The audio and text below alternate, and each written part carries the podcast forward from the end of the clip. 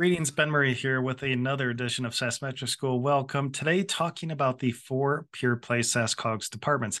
This fits nicely with yesterday, top starting at the top of the SaaS P&L, where I addressed the six possible revenue categories on your SaaS P&L. Now, if we keep moving down your P&L, we're going to hit the cost of goods sold or the cost of revenue section and the departments that we expect to see there.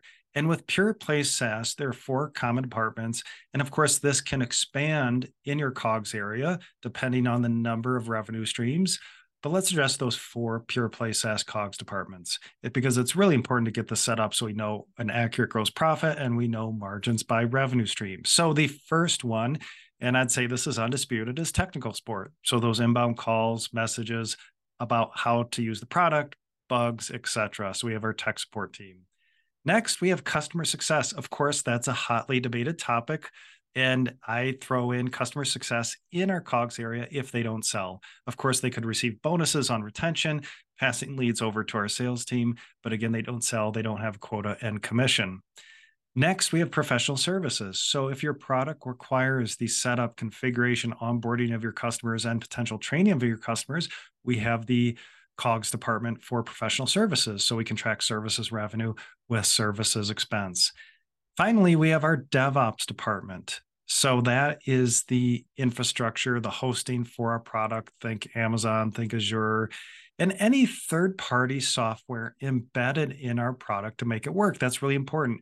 We're not going to code, say, a CRM system to DevOps but we are going to code, say, a Twilio if we have in app messaging in our application, or maybe we even charge for messaging in our application and we have Twilio embedded in our product to make it work.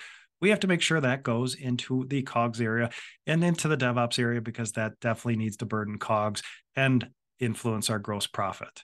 So again, those four pure play departments, tech support, customer success if they don't sell. Now, early stage SaaS you often see employees wearing multiple hats where maybe it's the tech support team slash customer success slash services because they're onboarding, they're taking tech support, they're doing that overall customer onboarding and then uh, post go live tech support. So again, you could have multiple hats for many of these departments, which I see is really common when I work with early stage SaaS companies.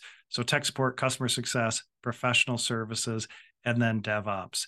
So again, early stage, maybe we just have some DevOps, DevOps expense maybe some services, some light support. But then as we scale, as we build out our team, we're usually going to expect headcount in these areas. And as you get bigger, even headcount in the DevOps area. So again, the four pure play SaaS COGS departments, check your SaaS P&L.